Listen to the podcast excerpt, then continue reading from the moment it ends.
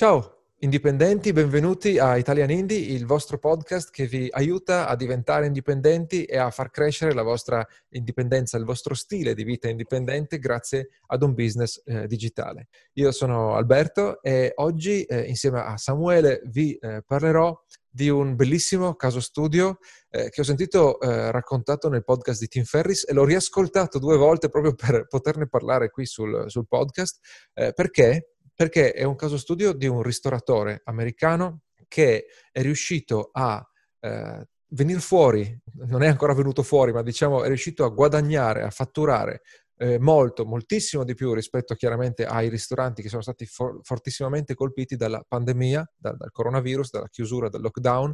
Appunto, nonostante eh, sia in un business eh, che è stato, eh, in un settore che è stato colpito fortemente dalla, eh, da, questo, da questo blocco, eh, è riuscito a inventarsi eh, una nuova eh, modo di fare, di fare business e ha creato anche i presupposti poi per ripartire alla grande quando finalmente i, i ristoranti saranno riaperti. Re- registriamo questo episodio a, eh, a maggio, eh, a fine maggio e eh, quindi non so ancora poi eh, cosa succederà, non, neanche lui sa eh, cosa succederà eh, finito eh, tutto quanto, quando riaprirà il pubblico, ma comunque quello che ha fatto durante eh, l'emergenza è stato eh, veramente significativo ed è un esempio non solo da applicare ai ristoranti come il suo, ma è un esempio di, del modo di ragionare che ciascuno dovrebbe applicare in situazioni analoghe, anche in crisi che non hanno niente a che fare con i virus. Eh, tra un attimo ve vi parliamo dei dettagli, vi racconto questa storia, e, eh, però prima un attimo la parola a Samuele. Sì, le, intanto benvenuto, benvenuto a tutti. La, il promemoria importante è quello di andare a iscrivervi alla nostra newsletter, lo potete fare da qualsiasi pagina, quella più comoda è la, la homepage italiandi.com. Iscrivetevi perché ogni sabato inviamo una newsletter settimanale in cui Alberto condivide gli spunti, i consigli più interessanti che ha trovato all'interno di un libro di business, crescita personale o marketing che ha letto durante la settimana. È un contenuto che diamo solo agli iscritti alla, alla newsletter e quindi vi basta iscrivervi, è gratuito e inizia, inizierete a riceverlo dalla, dal prossimo sabato. Direi che non c'è altro. Possiamo cominciare e conviene che parti tu a dare una panoramica di quello che eh, avevi, avevi ascoltato in questo episodio di Tim Ferris. Allora, la, il nome del, del, personaggio di cui vi parlo oggi è Nick Kokonas. Lui possiede una catena, ma non è proprio una catena, di ristoranti, eh, sono, sono, cinque, eh, distribuiti eh, non tutti in America, anche, eh, anche, all'estero se non sbaglio, ma forse eh, i ristoranti principali sono eh, in America e poi ha dei contatti anche all'estero, ma non è questa la parte fondamentale. Eh, sono ristoranti comunque diciamo di un certo livello. Il suo più famoso è eh, Alinea, ed è uno di quei ristoranti in cui non vai solo per mangiare, ma vai per l'esperienza, fanno una cucina estremamente sperimentale, eh, un, un, menù degustazione costa 350 dollari, eccetera, ma eh, al di là del, eh, della, della, del costo, eh, lui, come tutti quanti, ha visto il fatturato precipitare a, a zero, chiaramente. Eh, quindi non è che eh, avesse un'assicurazione contro il coronavirus per il fatto che aveva ristoranti di pregio. La, eh, oltre ai ristoranti, lui pos- eh, ha anche eh, un'applicazione eh, per la gestione delle prenotazioni nei ristoranti, che non usa solo per i suoi ristoranti, ma che vende come servizio software as a service a eh, altri ristoranti. E questa è stata forse meno eh, importante come, come eh, eh, beh, storia, diciamo, come par- una, è una parte della storia meno importante, ma anche qui è riuscito ad applicare una modalità di ragionamento che eh, gli ha permesso di eh, non far andare il fatturato eh, a, a, a, zero, di non, man- di non, rimanere a zero, diciamo, per tutto il, il lockdown. la storia è questa, che lui, prima di essere un imprenditore nel settore ristorazione, aveva comunque a che fare con gli investimenti. Quindi questa, il, la mentalità da investitore lo aiuta tantissimo nell'affrontare eh, questa emergenza e eh, adesso vediamo, vediamo, perché. Intanto appunto la, la situazione, lui ha questo eh, ristorante, eh, parlava in particolare di Alinea proprio, eh, che è, è un ristorante di lusso che ha ovviamente un altissimo fatturato, ma anche altissime, eh, ha, ha altissime uscite, nel senso che loro hanno tipo 64 coperti e 85 persone di, di servizio, eh, perché hanno tantissimi cuochi e poi un miliardo di eh, dipendenti in, in sala no? eh, per garantire questa esperienza indimenticabile. Eh, quindi eh, uno dice, eh vabbè facile, loro avranno in cassa 6 uh, miliardi di, di, dollari, quindi hanno chiuso e sono andati avanti con quello. No, non è, quello, non è stato quello lì eh, il, il, discorso, eh, perché appunto loro hanno tantissimo personale che è anche altamente pagato, nel senso che non hanno eh, camerieri a, al minimo sindacale, ma assumono eh, servizio in sala di un certo livello per, per garantire una, un'esperienza anche così eh, di intrattenimento poi a chi, a chi viene a, eh, a, mangiare. E quindi partiva da una situazione che poteva essere critica perché questa gente, eh, le leggi americane sono un po' diverse da quelle italiane, poteva lasciarle a casa però non voleva perderli perché non erano eh, così carne da macello questi, questi camerieri, c'erano professionisti che voleva mantenere eh, anche dopo eh, il lockdown, quindi in qualche modo doveva tenerli, doveva tenerli vicini e semplicemente, essendo un essere umano, eh, doveva anche eh, continuare a fargli avere qualche soldo durante questo periodo di crisi, non li mandava a casa senza, senza niente. Allora la sequenza degli eventi è, sta- è stata questa qua. Siccome ha questa mentalità da investitore, è uno che tende a guardare al futuro cosa molto utile eh, per tutti gli imprenditori, che però non, non, succede, non succede, sempre. No? E quindi praticamente, siccome eh, aveva già, non so se appunto attraverso questa app di, di prenotazione dei, eh, dei ristoranti, eh, vedeva già eh, gli effetti del coronavirus ad Hong Kong specificamente, dove sono arrivati okay. prima che, che negli Stati Uniti, molto prima, allora non ha detto, vabbè, l'epidemia si fermerà là, ha detto aspetta un attimo, cosa può succedere se, la, eh, se il, arriva eh, in America e si verifica lo scenario pessimo, quindi chiudono tutto, perché magari sai a Taiwan, in Corea non hanno mai chiuso tutto, no? Però poteva anche succedere che eh, chiudessero tutto. Che è successo? Che è esattamente successo, però lui a quel punto non lo sapeva ancora, no? E quindi eh, comincia a, eh, a, immaginare degli scenari, lui personalmente e anche i suoi, coinvolge i suoi collaboratori e gli fa, sentite, c'è questo virus, cosa succede? Come facciamo se eh, arriva il, eh, il coronavirus qua e ci fanno chiudere e andiamo a zero? Oppure non so, perdiamo il 75% de, de, dei clienti, perché anche se non chiudono, non ci forzano a chiudere i ristoranti, eh, non, la gente non viaggia e quindi non, non becchiamo il, il traffico dei clienti no, da, dall'estero o dagli altri stati americani. E a quel punto cosa fa?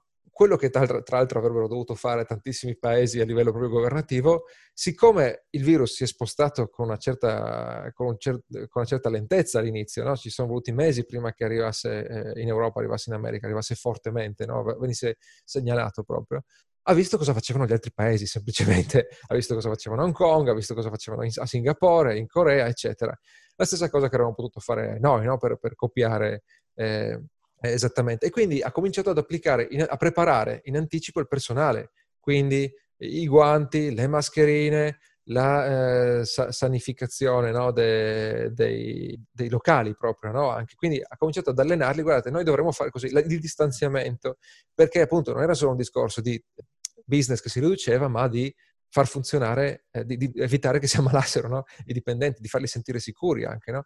anche poi per stare eventualmente in regola con eventuali eh, regole proposte dal, eh, da, da, dal, governo americano. E in più anche in America poi a Seattle, per esempio, le cose sono arrivate un po' prima no? rispetto a... Eh, Seattle in particolare è stata la, la, città che forse si è mossa prima e comunque okay. alcuni stati hanno cominciato a muoversi indipendentemente, essendo una federazione, eh, anche se eh, altri invece eh, hanno, hanno, tirato un po' il freno come, come New York, per dire. E quindi praticamente eh, lui eh, comincia, eh, appena arriva l'ordine di, di, stare a casa, no? il eh, shelter at home si chiama in, in, negli Stati Uniti, eh, praticamente in base alle regole americane che non sono come quelle italiane, crea, eh, eh, mette tutti in, chiamiamola, disoccupazione, dandogli il massimo del, del compenso, della de, de protezione possibile dal punto di vista economico. E, e poi eh, purtroppo è una, poi è una questione di normative americane che non conosco, fa in modo di creare la situazione in cui eh, appena possibile questi qui riesce a, a, ad assumerli, cioè li manda a casa con il massimo della disoccupazione, però eh, eh, lasciando eh, aperta la porta appena ci fosse stata la possibilità di riassumerli. Quindi per un attimo, per pochissimo, questi eh, dipendenti vanno a casa. Ma cosa fa? Con il suo head chef, con, suoi, con, con il suo team che determina, che decide le, le, i menu, gli fa, ok, noi abbiamo questa spesa media nel nostro ristorante che è di 300 dollari e abbiamo eh, una certa fama, cioè abbiamo il brand di eh, cucina sperimentale, di un'esperienza piacevolissima nei ristoranti. Adesso la gente in ristorante non ci viene. Non possiamo eh, proporgli take away da 300 dollari, anche perché loro stessi sono, i nostri clienti stessi sono a casa senza stipendio. Come eh, gli offriamo un'esperienza all'altezza del nostro nome con il takeaway e il takeaway okay. deve costare al massimo 35 dollari, cioè non gli offriamo il Big Mac, ma eh, co- eh, però comunque dobbiamo stare sotto una certa, una certa spesa e gli dà 30-35 dollari. E quindi praticamente il, e, deve essere qualcosa che possiamo, che possiamo dare eh, eh, con il takeaway, cioè non tutti i piatti, no? Eh, chiaramente un menù di degustazione non lo dai, eh, non lo dai al fattorino nel, nel, sacchetto di carta. Quindi praticamente il suo, eh, il suo chef si propone di eh, fare un Wellington, perché dice quello è facile da, da impacchettare, no? Eh, per chi non lo sa, insomma, boh, sapranno tutti cos'è Wellington. Cioè, no, è... io no. Ah, ok, filetto di, filetto di manzo, eh, rivestito da di solito funghi, funghi, e uova, qualcuno fa funghi e prosciutto crudo, dentro un eh, involucro di pasta sfoglia praticamente, no? Okay. Ed è un esempio di, di alta cucina che eh, è bello da trovare sui menu, su quelle robe che dici, ah, c'è il beef Wellington, mi prendo il beef Wellington. E allora lui eh, propone questo ma chiaramente con il eh, filetto, con il filetto tra l'altro dal loro fornitore di super qualità, costerebbe, non so, 70 dollari. No, no, no, gli dice deve costare 35 dollari. Allora lui dice facciamo il beef Wellington con, se non sbaglio, short rib, che è un, è un taglio americano, non so come si dice in italiano, e a quel punto riescono a portarlo eh, con il contorno incluso a 35 dollari. E quindi praticamente a- annunciano eh, sui loro vari canali eh, che avranno in vendita, se non sbaglio, eh, sì, 500 eh, Wellington, eh, solo 500, numero limitato, e ovviamente tipo li vendono in 5 minuti. Quindi lui praticamente riassume un po' di quella gente che, che aveva messo a casa, eh, riadatta il ristorante per eh, favorire il distanziamento e quindi praticamente trasforma la sala, che chiaramente non usava, in, una, eh, eh, in un um, ufficio di eh, impacchettamento praticamente. No? Quindi in cucina preparano il, il, piatto e i contorni. In sala eh, lì eh, fanno la catena di montaggio per impacchettarli e preparare le, le consegne. Vendono tutto in un attimo, eh, vendono insieme anche 200 bottiglie di vino e fanno tipo 20.000 dollari di fatturato con la prima, la prima ordinazione di, di, di Wellington. E spero di aver tirato giù i numeri giusti, ma lui aveva bisogno di fare questi, eh, questo fatturato perché eh, dice se sono un, non, non, uso questa parola, ma se sono un kebabaro e faccio solo takeaway, magari mi basta fare 1500 euro di fatturato no? in, in, un giorno di takeaway perché sono da solo, ho materie prime entro un certo livello. Noi che abbiamo queste materie prime eh, al massimo livello possibile, personale eh, che dobbiamo pagare una cifra, può, dobbiamo, dobbiamo, puntare ad un fatturato alto. Siccome poi sfondano subito, finiscono subito questi, questi 500 pezzi, poi nelle settimane successive aumentano cercando di stare eh, entro la capacità del loro, del loro eh, personale e, e, adesso non mi ricordo a, a, che punto sono arrivati, hanno aumentato di, di qualche centinaio, non so quanti eh, Wellington fanno, se hanno aggiunto qualcos'altro nei menu, ma questo era l'approccio iniziale. Praticamente la lezione qui da imparare è che lui ha preso le risorse che aveva e i vincoli fortissimi che aveva, soprattutto di eh, personale, pagamento del personale, e ha ristrutturato, cioè il locale era chiuso, ma ha utilizzato quello che aveva per fare eh, per, in, in, una maniera diversa. E, e, l'altra cosa è stata anche quella di eh, ripensare il piatto, no? Cioè il Wellington lo pensi in un solo modo. Ha cambiato la materia prima e così ha dimezzato il, il prezzo per il, per il, cliente finale. Non è che ha eh, mm-hmm. riproposto esattamente quello che aveva fatto sempre cercando di spingere, di, di, di martellare questi clienti e dirgli no, devi comprarti il Wellington a 70 euro perché sennò l'esperienza non funziona. No, ha ripensato tutto quanto cercando di stare dentro, eh, dentro i vincoli che, che aveva. mi, mi, mi, viene anche da sottolineare un'altra cosa, che uh, il fatto che aveva un rapporto diretto con, con il pubblico, con, con, la, sì. Con, la, clientela potenziale. Sì, quello e, ce l'aveva. E, e, e, questa è una cosa che quasi nessun uh, proprietario di, un, di, un, di, un, di, un'attività locale valorizza abbastanza. Eh, però poi, perché si fa sempre il conto del la gente passa, entra e vendo quando passano e entrano. Invece se tu hai il contatto diretto puoi vendere anche quando non entrano. Infatti perché quel locale lì è, eh, credo che abbiamo circa 15 anni ed è famoso nel, nel, mondo culinario, ma chiaramente il mondo non ti compra il, il takeaway, quindi eh, era un contatto, eh, con, con, non, non, è che i critici no? eh, culinari ti comprano il takeaway, quindi effettivamente è un contatto con persone reali, a distanza raggiungibile, e loro credo eh, sono molto attivi, i singoli, lo chef, il proprietario, su Twitter. Eh, non so precisamente se abbiano poi eh, altri canali, se abbiano la loro, eh, come si chiama, eh, eh, mailing list. Questo, questo non, non, non, non, era argomento della discussione, ma sicuramente quello che hanno fatto non è una campagna di Facebook Ads o volantinaggio, perché non credo si sarebbe neanche potuto fare, ma eh, hanno segnalato alla loro audience, guardate, abbiamo questo, questa, questa, iniziativa e, e, e, quello la, eh, gli ha portato tutti quei, quei clienti. Praticamente loro entro la prima settimana avevano riassunto metà delle persone che avevano mandato a casa entro la prima settimana. E pagandoli, in realtà, è una cosa particolare, hanno chiesto una collaborazione. Diciamo, siccome c'è questo rapporto, no? no non è che eh, è, un ristor- è, un ristorante in cui il, non è che il proprietario assume il cameriere, gli dà il minimo indispensabile e lo tratta come stupido tutti i giorni. Eh, c'è un rapporto di, tra professionisti, diciamo, e, e, quindi ha chiesto questo piccolo sacrificio, vi pago tutti 15 dollari all'ora,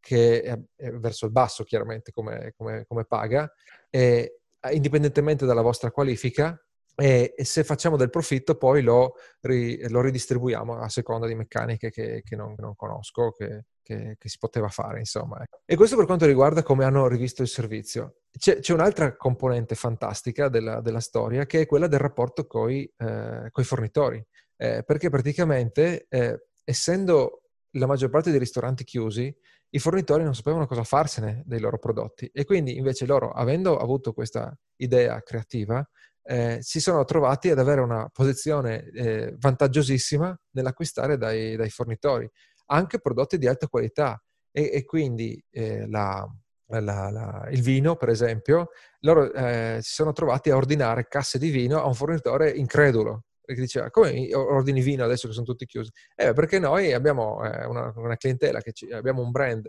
eh, legato al, al, lusso, all'esperienza e la clientela eh, ha voglia di comprare un buon vino da noi, si, compra, si, si vuole trattare bene in questo periodo in cui tutti sono, eh, stanno soffrendo e, e, quindi hanno avuto, eh, hanno avuto dei, dei, dei, prezzi incredibili. Una osservazione interessantissima che faceva nella, nella intervista era che oltretutto loro hanno comprato questo vino non essendo sicuri al 100% di poterlo vendere tutto quanto, perché cosa sai, dopo magari tre settimane che uno è a casa si accorge che non ha più soldi, non ti compra il, il vino da, da, 20 dollari, 30 dollari a bottiglia, non so precisamente quanto costasse. Ma ha detto, nel momento in cui però tu compri un prodotto che ha un valore intrinseco, perché appunto il vino ha un valore intrinseco, se loro non lo vendono adesso, ma lo vendono tra due mesi, eh, ma, ma, eh, ma, ma, tra due mesi possono riaprire, a quel punto riescono a venderlo. Allora questa posizione di, eh, tra, chiamiamola speculazione, no? in, cui, eh, in, cui, compri con un po' di rischio, è comunque vantaggiosa, no? perché adesso stai comunque eh, comprando con uno sconto perché nessun altro, non c'è richiesta sostanzialmente, sì, e sì, questo sì. è il ragionamento proprio da, da investitore. No? E la cosa una obiezione no? che, che, ponevano nella, nella intervista eh, era, era, questa, eh, quella che accennavo all'inizio. Beh, ma magari tu ce l'hai fatta perché avevi da parte una, capitali, perché eh, sei un ristorante pregiato. In realtà non era quello lì il discorso. Eh, il, il, punto, oltre alla creatività, oltre a, a, a, eh, ad essere stato proattivo anche nell'immaginare gli scenari, eh, lui ha immaginato gli scenari e quindi è arrivato al momento del, eh, chiamiamolo lockdown, anche se c'è stato un vero lockdown in America, c'è stato per un tempo molto no, piccolo no, certo. a seconda degli stati. E, ehm, in realtà certi, in certi posti c'è ancora il lockdown, a tuttora. Ok, ma, ma, come in Italia? Perché eh, forse dovrei, uh. È, è, stato molto variabile, però... È, è quello, sì. Quindi non mi ricordo precisamente il suo ristorante come è stato colpito da questo, ma lui praticamente prima, della, chiamalo la quarantena, ecco dai, prima della quarantena eh, aveva già eh, elaborato tutti gli scenari, eh, o, o, soprattutto gli scenari pessimi, quindi non ha dovuto reagire all'ultimo momento in cui è arrivato l'ordine chiudete, perché la reazione all'ultimo momento sicuramente non ti permette di prendere decisioni, le decisioni migliori. E questa è stata la prima cosa. L'altra cosa è stata quella che evidenziavo prima, la creatività nel eh, riadattare tutto quanto, eh, dal, appunto dagli stipendi al, al prodotto fornito, eccetera, eh, la terza cosa è, era in realtà venuta prima, nel senso che eh, il modo in cui lui eh, conduce il business lo ehm, prepara anche ai momenti eh, di, eh, di, crisi. C'è sempre un momento di crisi, soprattutto se porti avanti un business eh, per, per anni. Perché, per dirti, in America c'è stata comunque la crisi del 2008, eh, la crisi dei, dei subprime, eh, e quella lì anche ha impattato sul, eh, sul, settore della ristorazione. Non perché hanno dovuto chiudere i locali, ma perché la gente aveva meno soldi da, per, per, pagarsi un menù degustazione da 300 dollari. E quali cose fu- funzionano nel suo business? Eh, lui, per esempio, in 15 anni ha aperto 5 locali eh, diceva che altri suoi concorrenti in 15 anni avevano aperto magari 20 locali, no? Però per aprirli hanno chiesto prestiti, hanno chiesto eh, finanziamenti, quindi hanno eh, persone esterne che hanno quote eh, rilevanti del business e, e lì il, il, rapporto cambia eh, completamente, no? Eh, la, la, la, la, disponibilità di, di spesa, l'elasticità nelle prendere decisioni economiche cambia completamente. Nell'espandersi così lentamente ha creato dei ristoranti solidi con un pubblico eh, affiatato, con una, affezionato, con, una, con, un brand riconoscibile e, e, questo crea una base solida che ti permette di sopravvivere durante e soprattutto anche dopo eh, l'epidemia in cui bisognerà recuperare in qualche modo all'interno di un'economia eh, danneggiata e questa è una cosa. E l'altra cosa è che eh, dicevano nel settore della ristorazione spesso, eh, parlavano della realtà americana, ma credo che in Italia non sia diverso, eh, il, ehm, eh, i guadagni di oggi servono a pagare le spese di ieri, no? nel senso che eh, chiaramente hai eh, comprato dal fornitore e, e quello che, che guadagni eh, e, e oggi è già mangiato da, da, quello che avevi pagato al fornitore. Questo ovviamente succede eh, dappertutto. Eh, quello che, che eh, ti mette in una situazione di pericolo è quando la, il, non riesci a um, ottenere buoni prezzi dal, dal, fornitore.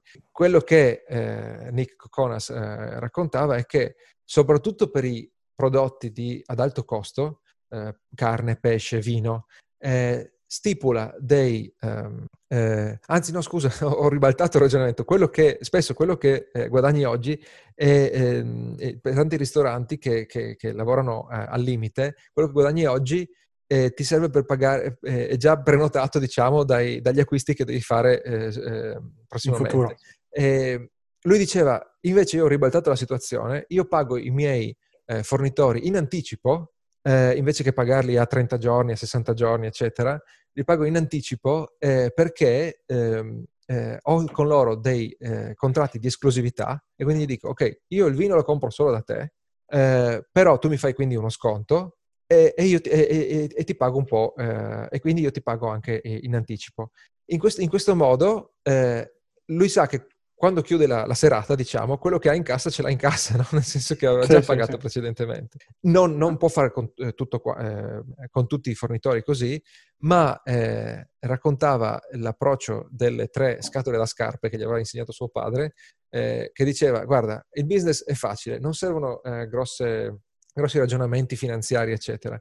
Eh, ci sono tre scatole, entrate, uscite e quello che avanza per il tuo college, gli diceva suo padre, no? Quindi eh, io mi so, diceva, raccontava Nick Conas, o eh, seguo questi principi da, eh, da sempre nel business, ovvero eh, deve sempre avanzare qualcosa e questo qualcosa poi non è magari necessariamente il college, ma è che so, investimenti in ricerca per dirti, no? per migliorare il, il prodotto, per migliorare l'esperienza e eh, usando questa visione semplificata e anche un po' eh, rigida volendo, no? nel senso che non, mai, non, ci sono mai le spese pazze eh, e anche noiosa perché vuol dire che ti evolvi molto lentamente, io faccio in modo ogni mese, ogni trimestre, chiaramente no, non andava nel dettaglio, di essere sicuro che eh, avanza qualcosa. Se la cosa è sbilanciata, sto sbagliando, sto, sto spendendo troppo, non sto guadagnando abbastanza e, e con questo eh, framework semplificato eh, riesco a portare avanti un business sicuro che è anche eh, corazzato contro le crisi. Poi appunto bisogna ancora vedere come finirà questa crisi,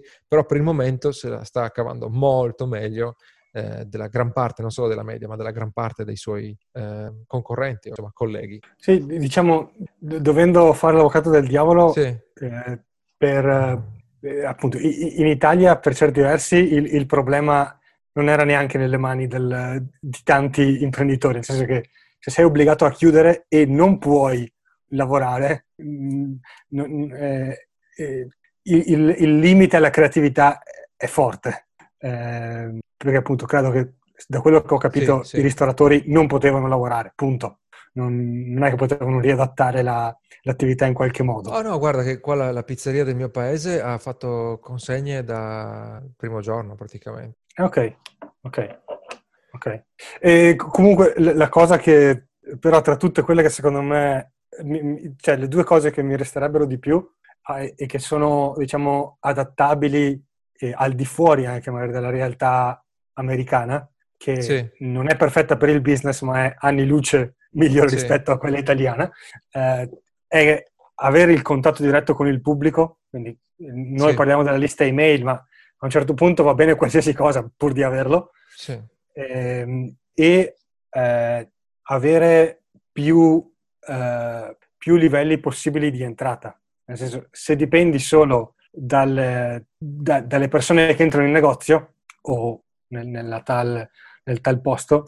Parli eh, di canali di acquisizione praticamente. Eh, se, no, no, proprio eh, possibili offerte. Quindi, ah, ok, se, ok. Se dipendo solo dal negozio, da quello che vendo alle persone che sono dentro al mio stabilimento, nel momento in cui per qualsiasi motivo quel suo stabilimento non funziona, non ci sono entrate. Eh, il fatto di avere internet per dire ti permette di, nel senso, è, è un canale che dovresti sfruttare o su cui almeno dovresti ragionare per dire ok, cerco di differenziare la mia offerta in modo da non dipendere solo da questo prodotto. Sì, sì.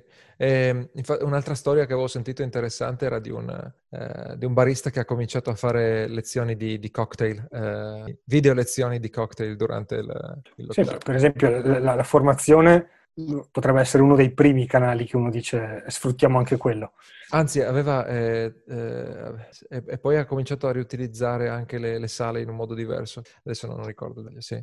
Ok, non, eh, direi che non, che non, ci sono altre, altre cose su questo no, aspetto. Io, io spero che sia stato di, di spunto. Appunto, ormai eh, il lockdown è finito, ma eh, non mancheranno altre crisi in futuro. Quindi... No, appunto, dovrebbe essere un un monito per il futuro, nel senso che se, se eh, una situazione come il lockdown non dovrebbe neanche eh, generarsi nelle modalità in cui si è generata in Italia, però questa è la realtà in cui, uno, in cui viviamo, quindi è, è, è buona cosa pre- prevenire future sì, situazioni del genere. nelle condizioni di non subire di brutto, sì, esatto. Esatto. Eh, direi che non c'è altro. Qua in locale ho visto chi, chi aveva la, la, una pagina Facebook attiva, seguita, eh, sì. si è vist- eh, la, la, ha affrontato la situazione molto, molto meglio, nel senso che ha segnalato a tutti, guardate, adesso facciamo solo consegne, da domani questo è il menu, e, già, già, quello li ha, li ha, aiutati.